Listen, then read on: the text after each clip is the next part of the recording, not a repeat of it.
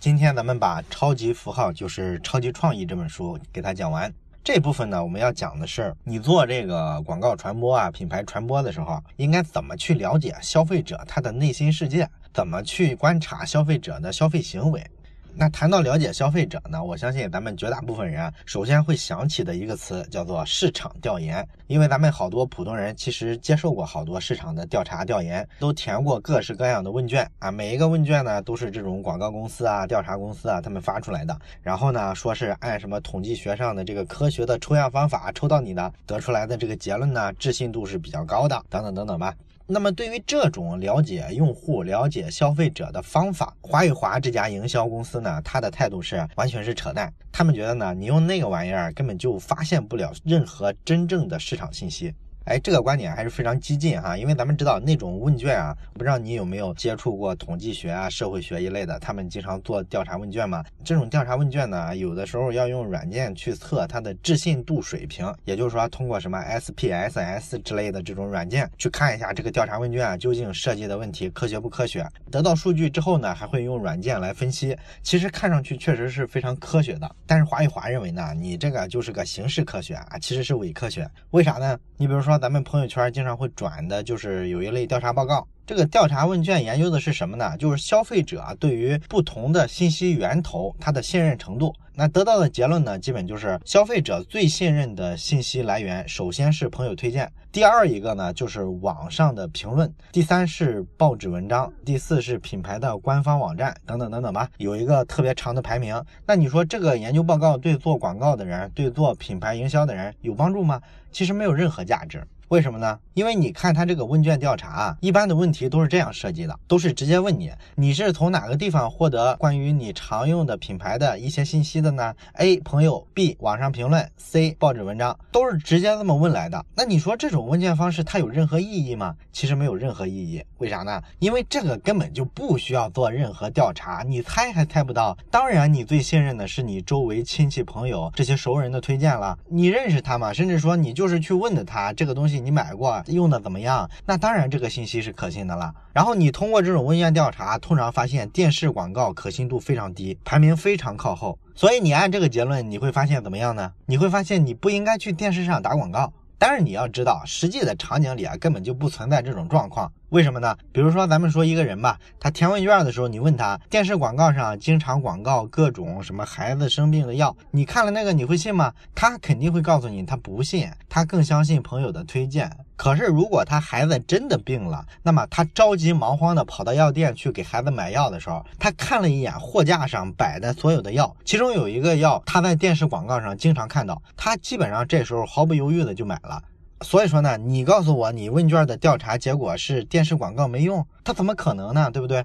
做这一类问卷的公司啊，它真正的问题是什么呢？它没有弄懂广告的本质，广告的生命力，广告的本质其实是在于重复。重复的目标是什么呢？就是让这个信息啊能够进入你的潜意识。当你面临一个购买场所的时候，不管是一个药店啊、超市啊，你看了一眼货架上这个物品，你潜意识里就觉得熟悉，想起了它的广告词，然后你就倾向于买这个产品啊，这就是它的作用机制。而你做问卷的时候，你调查一个人说你信不信广告，那么这时候呢，其实是在一个有意识的、理性的层面做一个咨询。那么他给你的答案就是一个有意识的答案，他这时候想起来的都是电视台的广告、虚假宣传的成分居多，哎，这个东西不可信，这是很自然的嘛。但是当他真的面临那个消费场景的时候，主要起作用的就是在潜意识层面。所以你做这种调研有啥意义呢？而且还有一个问题是什么呢？人在很多场景下都不会说实话的。你比如说小米，它最大的宣传亮点就是它性价比最高，同样的配置，别的产品啊都比它贵好多。但是这也造成什么呢？一个用小米手机的人，他可能会有一个面子上的问题，他会觉得呢，我用了一个特别廉价的手机，我抬不起头来。所以小米手机做广告的时候，会刻意强调说，我们属于一个青春的手机，一个年轻人的手机，代表着年轻的气息。什么对黑科技的探索一类的话，为什么要强调这个？我得给这些消费者一个购买我这个手机的理由，让他们在人前讲的时候有面子。别人问他你为啥买这个手机，他说我觉得这个手机很黑科技，而不是说这个手机便宜贵的我买不起。所以你去做这个调查问卷的时候，得到的是个什么结果呢？他为什么买这个品牌呢？你得到的就是一个面子上的答案。所以说，你这个调研啊，什么叫扎实深入啊？就是你真的去设计一些步骤，去了解消费者的心理，观察他的行为，而不是做这些浮于表面的，看起来很科学，实际上非常空洞、非常笼统的这种提问。这种提问啊，能得到很多数字，看上去呢，结论非常的量化，但是它就永远不可能发现得了藏在消费者头脑里的一些新观念。你比如说这两年比较火的内容付费这事儿，你要是去问消费者啊，互联网上已经有的免费内容，你愿意为它付费吗？我相信八九成的人都会说不会付费。但是你只有去观察消费者的行为，你发现呢，他们在使用互联网免费产品的时候，这个筛选的成本越来越高，他要花越来越多的精力去判断筛选这些免费内容里哪些是比较好的。那么这时候你就会发现一个新的商业机会，我去帮他们筛选出来好的内容，然后稍微定一个价格，问他们要一点钱，这个行为他是愿意接受的。可是你要做问卷调查去问他们，你会为互联网上已经有的一些免费的内容付一个费用吗？他肯定说不会啊，这就是这种调查的本质的问题。而且有人呢，甚至还会拿调查问卷去问消费者：“你觉得你会愿意为这样一个产品付多少钱？”你连定价策略都去问消费者。实际上，任何一个新产品上市之前的时候，没有任何一个消费者知道他这个产品啊，我该付多少钱。只有说真的到了现实的场景里啊，到了超市里啊，到了网上的电商网站，他这时候看到这个价格，他才能判断出来我是愿意掏这个钱还是不愿意掏这个钱。所以你让人说一个数字有啥意义呢？所以说呢，华与华的这个调查用户的方法论啊，就跟这些发调查问卷的公司啊，完全不一个路数。那你说他们不做调查问卷的话，又怎么去发现消费者内心到底在想什么呢？哎，他们有这么一套方法。首先呢，就是去查一下关于这个行业营销相关的历史，以及说这个甲方的客户他这个品牌本身过去做过哪些营销行为。也就是说，你做一个关于行业跟企业的一个营销历史的梳理，哎，你看了一下这个行业过去十几二十年整个营销上全行业发生过哪些大事儿，有哪些大趋势，哪些大的节点。完了之后呢，这家企业本身它在这个大潮流之中是怎么做的，然后过去的营销着力点是哪些。把这些梳理清楚之后呢，你就得到了一个关于这个行业呀、这个品牌呀一个比较完整的认知啊。在这个基础上呢，你再去做判断，就比你说去市场上漫天的去撒调查问卷要有地放矢的多。做完这一步之后呢，你就开始深入基层做调研。首先呢，你需要跟这个品牌的基层员工啊，尤其是说他走的一些渠道，比如说超市里的售货员啊，跟这些基层的工作人员聊一聊，感受一下这个品牌整体的一个状况。那怎么去了解呢？很简单，你跟超市里的这个基层营业员跟他做一个谈话。这个谈话呢，不是说去问他们那些所谓的很科学的问题啊，比如说啊，咱们公司的这个顾客啊，男女比例是怎么样啊？这个分布在什么年龄段啊？大大概的职业构成是什么样啊？平均的家庭收入是多少啊？你这种问题看上去很科学，但是一定得不到什么有效的信息。你反而不如说你跟他唠家常，用非常口语化的问题去问啊，比如说，哎，你今儿大概来了多少客人啊？总共我们这个品牌的商品卖出去多少货？第一个客人是什么样的人？还记得吗？第二个呢？第三个呢？你见第一个客人的时候说的第一句话是什么？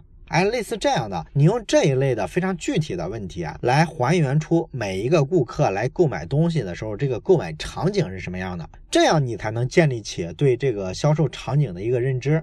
你有了对这个消费场景的认知之后呢，这时候你再做下一步。那有些广告公司呢，给这个客户服务的时候啊，为了显示自己调查很扎实，都会说呢，哎呀，我跑了多少个省，跑了多少家线下的渠道啊，得到了大量一手的资料，调查发现呢，咱们渠道是这样这样的。实际上呢，你根本就没必要做这么多，你跑这么多渠道，最终不都是走马观花吗？你还不如说就挑两三家超市，去跟这个超市里的这个售货员啊细聊一下。这样你构建起来的关于消费场景的一个认知模型，比这样走马观花的去看要有画面感的多。然后你跟这个基层工作人员聊完之后，你就去跟消费者聊。跟消费者怎么聊呢？很简单，你就在店里待着，待一整天。那么你待着是干什么呢？主要的目标啊，就是观察消费者的这个消费行为。比如说吧，你想调查某个品牌的牙膏它的卖货的情况，那么你就在超市的货架上找着它这个品牌放置的这个位置，然后你就蹲在旁边看，看这个消费者买这个品牌的时候啊，他究竟啊是怎么个路线走过来的？然后呢，走过来之后啊，是有多少个步骤去购买？比如说吧，一个消费者他可能能推着一个购物车走到这个货架面前，然后就开始看这。个货架上各种各样的牙膏，他可能走到第一个品牌面前停了下来，然后拿起了一盒牙膏来看了一下后面的包装，然后又放下了，然后继续推着车子往前走。走了两步之后呢，又停下来盯着货架看了几眼，然后又继续往前走。走两步之后又停下来，然后从货架上拿起一盒牙膏，看了一下这个后包装上的文案，最后想了想，又放回了货架，然后往前再走几步。走了几步之后，突然好像想起了什么，他又退回来，又回到最开始拿起来的那第一盒牙膏，然后又仔细看了一遍上面的文案，最后又放回了货架，然后快步走到最后看的那个牙膏面前，把它拿进来丢进了购物车。哎，这是一个完整的购买行为，对不对？甚至有时候呢，这个购买行为还没结束，他可能推着车去买别的东西，过一会儿他又折回来了。折回来之后呢，把它放进购物车的这个牙膏啊，又放回了货架，然后又回到他第一次拿起来的那个牙膏，把那个牙膏放进了购物车，而且呢，一次性买了两盒。哎，如果你有这种观察的话，你会发现这里边信息量非常大。你给他最终买到这个牙膏的行为做一个分解的话，你发现它中间啊大概有七八个动作。那这七八个动作里面背后有大量的信息，这就是值得你去深挖的。所以这时候呢，你可以上去给他一个小礼物，然后给他讲一下，你想做一个简单的用户调查啊，你就帮着他回忆一下啊，你刚才这七八个动作，每一个动作背后你当时是在想什么呢？跟他聊一聊，你跟他聊一聊，你不就能还原他当时怎么做的这个？决策吗？那么你这么聊三个人，你得到的关于消费者的消费心态的理解，就比如说你跑好几个省，若干个渠道，发五万张问卷，得到的信息要有价值的多。那你总共跑这么两三个超市，采访这么十来个消费者，你就能得到顾客买一盒牙膏啊，究竟平均花多长时间，然后有多少个因素影响他购买，等等等等。完了之后，这些信息对你后续说做这个产品的包装的设计呀，然后你这个宣传语啊，logo 用什么形状啊，不都有指导吗？所以说，这才叫真正的用户调查，一定不要把用户调查做的看起来高大上，实际上是假大空。实际上说起来呢，一个消费者他一个完整的购买行为，其实包含很多部分。那如果说我们想通过这个用户的这个行为去调查了解，重点需要了解的是四个部分。第一个就是购买前，第二个呢是购买中，第三个呢是使用中，第四个是使用后。这四个部分需要我们重点去调查、去观察、去了解。那么接下来呢，咱们就讲一讲在划一划的方法论里啊，从这四个步骤出发，我们分别应该怎么去影响消费者的行为。首先一个环节呢，就是购买前。那购买前呢，主要指的就是消费者来超市买这个牙膏啊、买洗衣粉之前，他通过哪些渠道获得关于这些品牌的信息？他可能是通过网上去搜哪个牌子的更好，或者是说跟他朋友聊天聊起来的时候，他朋友推荐了他一款新的牙膏，也有可能他在电视上经常看广告，经常看到这个品牌，等等等等吧。反正就是说呢，这个购买前啊，主要就是一个获得信息的场景。那消费者这时候收集信息，主要有这么几个特点。第一个，他往往是特别的茫然的啊。什么叫茫然呢？就是说呢，这个时候啊，他获得信息的注意力啊是很不集中的。因为咱们在现实生活中有各种各样的场景，比如说你上个厕所呀，或者做个作业啊，跟孩子说个话呀，你这个电视上的广告啊，或者说你朋友嘴里说出来的一个品牌啊，都可能被这些现实的事件给冲击了、影响了。因为真实的世界永远比这些各式各样的信息，它带给你的冲击力要大嘛，所以你不可能那么注意一个广告词。这就意味着呢，我们在做各式各样的品牌传播的时候，一定要注意的一个点是什么呢？就是一定要想办法调动消费者的分别心。什么叫分别心呢？那么字面的意思就是说呢，我们每个人都是跟别人不一样的嘛，是有分别的。那什么时候我们会意识到我们跟别人不一样呢？就是我们跟自身的切身利益有关的一些事情呢。时候能提醒我们，我们跟别人不一样。你比如说，咱们在微信里群聊的时候，大家七嘴八舌的聊天啊，很多信息你都不会去看，对不对？但是如果有个人艾特了一下你，然后你就知道这条信息跟我一定有关，哎，我必须认真的去看一下这是什么意思。那么别人艾特你这个动作，就让你有了分别心，你就对这个信息跟别人聊天的信息重视程度不一样了。所以说呢，你在影响消费者购买前的这个传播环境的时候，有一个非常简单的原则，就是调动动起他的分别心。有一个非常简单的办法，你比如说在大街上来来往往都是人群，那你呢是卖这个一种治胃病的药，你怎么让别人注意到你呢？肯定是大喊一嗓子嘛，对吧？你就说有胃病的朋友注意了，我这里有好药。这句话呢，有胃病的人他可能就竖起耳朵来去认真的听一下。这个就叫激发人的分别心。这个反映在广告上，就是所谓的用户人群的细分。咱们看，在好多飞机上不是有各种航空杂志吗？那个航空杂志上经常有一些广告，比如说地产广告，它经常的做法是一大张平面设计，然后讲这个房子多棒，条件多好，升值空间多高。但是呢，它就是不告诉你这房子在哪儿。你要非常仔细的看到最后才发现，哎，这个图片下面呢有个非常小的字写着，哎，这个房子是在成都或者在合肥，这就属于什么呢？没有分别心。任何一个房子，你首先就要告诉大家这个房子坐落在哪个城市，然后这个消费者呢，他到底是哪个城市的人，他可能就会关注这个相关的广告，对不对？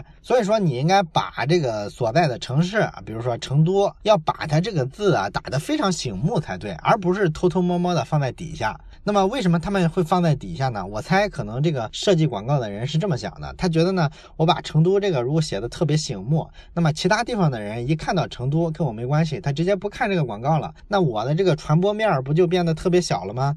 那如果真是这种想法的话，那也确实比较蠢啊！你卖给成都人的房子，你让上海人看了有啥用呢？所以说呢，我们在购买的时候呢，一定要有这个分别心的意识。那么除了这个分别心之外呢，购买前啊，影响消费者的传播环境还有一个重要的维度，就是不断的去重复，打开品牌的知名度。那广告的生命力一定是在于重复。所以说，像脑白金这种广告啊，或者是恒源祥这种广告啊，咱们虽然恶心，但是每一个人都记得住，它的品牌知名度就是足够高。而且关于品牌知名度有一个点你需要特别注意，就是品牌知名度啊永远是不够的。没有一个品牌敢说，哎，我这个品牌全国人民都知道了，我还需要做广告吗？你想多了。全球最大的广告主是谁啊？是是可口可乐。全球七十亿人有谁不知道可口可乐呢？但是这个东西是没头的。咱们在广告领域啊，可能听过一个理论，也不知道哪位广告大师说的。怎么建立一个比较牛的品牌呢？应该分三个步骤。哎，第一步呢，就是先打知名度，可以通过大量的广告事件营销去达成这个效果。第二步呢，叫做美誉度啊，这个美誉度呢，可能就是需要你去做很多公关的活动，啊，想办法给自己脸上贴金。那第三步呢，叫做忠诚度，前两步都做完了，你就开始让消费者啊无条件的忠诚于你，想办法做到这一步。但是实际上你仔细想一下，你发现这个理论啊就挺扯淡的。为啥呢？因为它的意思好像是知名度啊需要你在第一个阶段打开。打开之后，你就有了知名度啊，于是呢就可以做美誉度跟忠诚度了。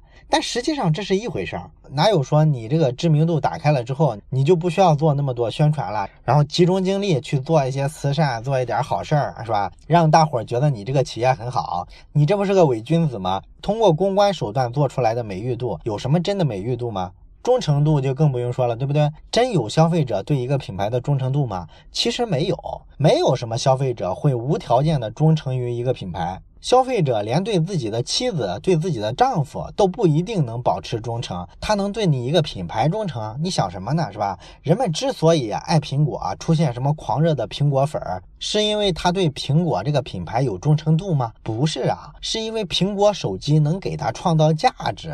如果有一天苹果手机落后于小米、落后于三星、华为了，谁会买苹果手机？这个果粉保证立马就抛弃苹果这个品牌。要是真有品牌忠诚度一说，那诺基亚不就不会死了吗？所以说呢，这个三步法就是扯淡。其实只有一步法，就是打开品牌的知名度，通过各种渠道增加消费者看到你这个品牌信息的所有可能性，这就是打开知名度的一个办法。这是咱们讲的购买前应该注意的两个点：分别心和知名度。那么在购买中，你应该注意啥呢？刚才咱们也讲了，在购买中的时候怎么去观察一个消费者的行为。咱们通过刚才咱们举的那个买牙膏的例子，咱们能看出来，这个消费者在购买这个过程之中，他其实干的事儿是什么呢？其实就是在反复搜索相关的信息、有用的信息。所以说，我们怎么去在这个过程之中影响消费者呢？非常简单，你就要想办法降低他获得相关信息的门槛。这里边的学问就非常大，涉及到很多东西，比如说你品牌的这个陈列，就是在超市里这个货架上怎么摆放，你要跟这个渠道方啊做一个详细的沟通。然后你产品的包装也要非常有讲究。咱们会发现呢，在这个超市的这个礼品区啊，有几种商品是特别显眼的，哪几种呢？一个是脑白金。送礼只送脑白金吗？还有一种是黄金酒，咱们上期也讲过，它的广告语是送长辈吗？为什么这两种产品在礼品区这么显眼呢？你看看他们的包装，咱们中国人啊，觉得送礼一定是个大红色的，所以所有的礼品包装呢，基本都是大红色，特别喜庆。只有脑白金跟黄金酒是一水的蓝色。哎，这个就非常有意思了，对吧？人家的目标是什么呢？就是创造一种万绿丛中一点红的感觉。在整个礼品区啊，我这个包装的颜色一下就能吸引到你的注意力，让你乖乖的把目光投过来。这就是降低了你搜索信息的成本，因为它一下让你的选择范围变窄了嘛，你一眼就看到了这个蓝色。那么除了说这个颜色非常重要之外，在包装上还要特别注意的一点，就是咱们在这本书的第一期节目里讲的，一定要注意超级符号的使用。这个呢也是能降低它的认知成本的。你比如说华宇华就服务过一个客户啊，那个客户的名字呢叫做厨邦酱油啊，做酱油的。那这个酱油呢，它这个瓶子上面的包装是一个什么样的超级符号呢？它用了一个绿格子的图案啊，绿色的格子。为什么用这个绿格子的图案呢？非常简单，因为咱们中国人的这个厨房里啊，这个餐桌上最常用的桌布就是绿格子跟红格子嘛，对吧？所以这个绿格子呢，它这个视觉形象给你的这个感觉，就是刺激起你潜意识里对于厨房的认知。而且呢，同一个品牌的酱油啊，在货架上一摆一大片，这个绿油油的也非常显眼，对不对？这也是一个降低你搜集信息成本的一个招。那么还有呢，就是在广告文案上。你这个包装上那一句广告文案一定要写的有价值、有卖点，一定要跟着消费者最关心的因素去写文案，千万不要写那种自嗨式的文案，光你自己人看了很爽，消费者根本没有感知。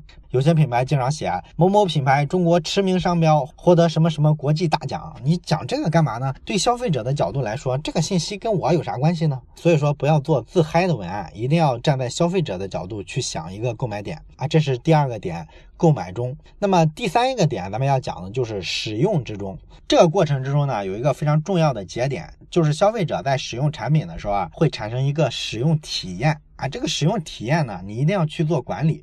为什么要做这个体验的管理呢？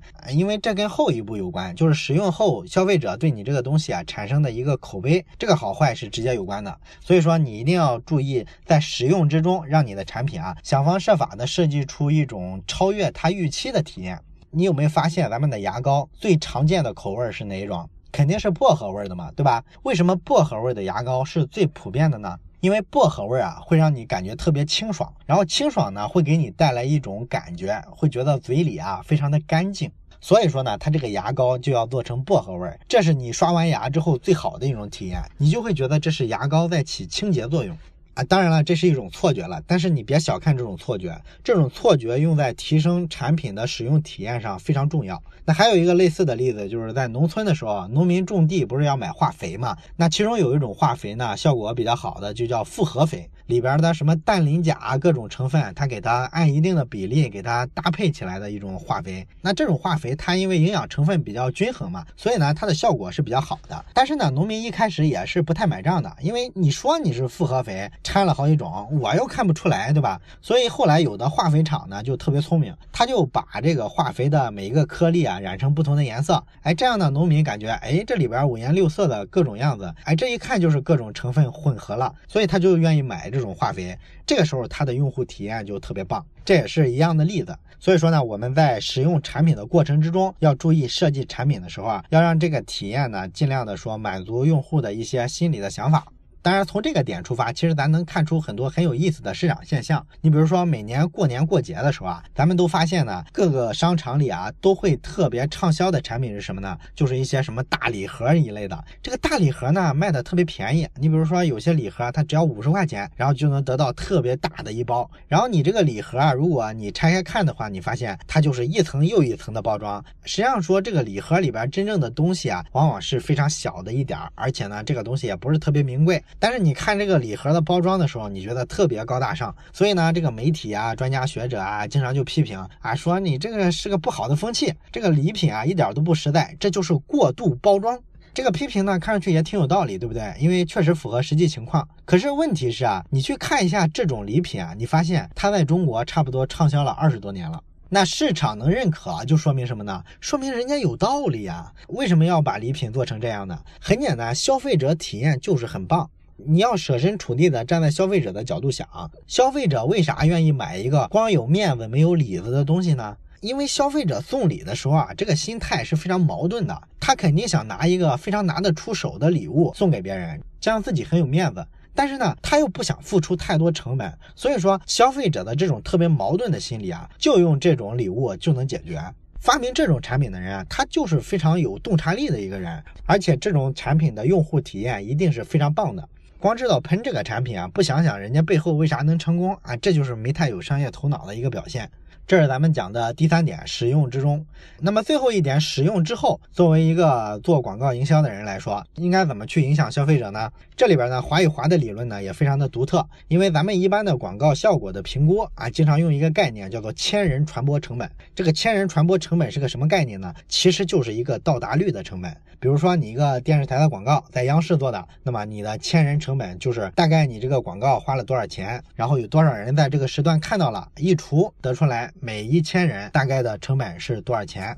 那这个概念背后考量的其实就是到达率，也就是说这个信息曝光给一千人，他花了多少钱的广告预算，是这么去算成本的。而华与华认为呢，你光看这个是没用的，因为还有一个因素非常重要，甚至比这个曝光更重要。什么因素呢？就是消费者看了之后，他能够把这个广告再转述给别人，再去影响别人，也就是咱们说的口碑传播。这个因素你用千人成本是考虑不到的。所以说呢，华与华认为呢，一个广告如果要在消费者使用之后还能传播给别人，你就必须保证这句广告宣传语啊，一定是针对这种场景设计的。也就是说呢，我针对的就是让你直接一句话告诉别人，啊，你为什么推荐这个产品？你广告语要从这个角度来想，而不是说单纯的就夸自己产品怎么怎么好，怎么怎么领先同行业，单纯讲这个是没用的。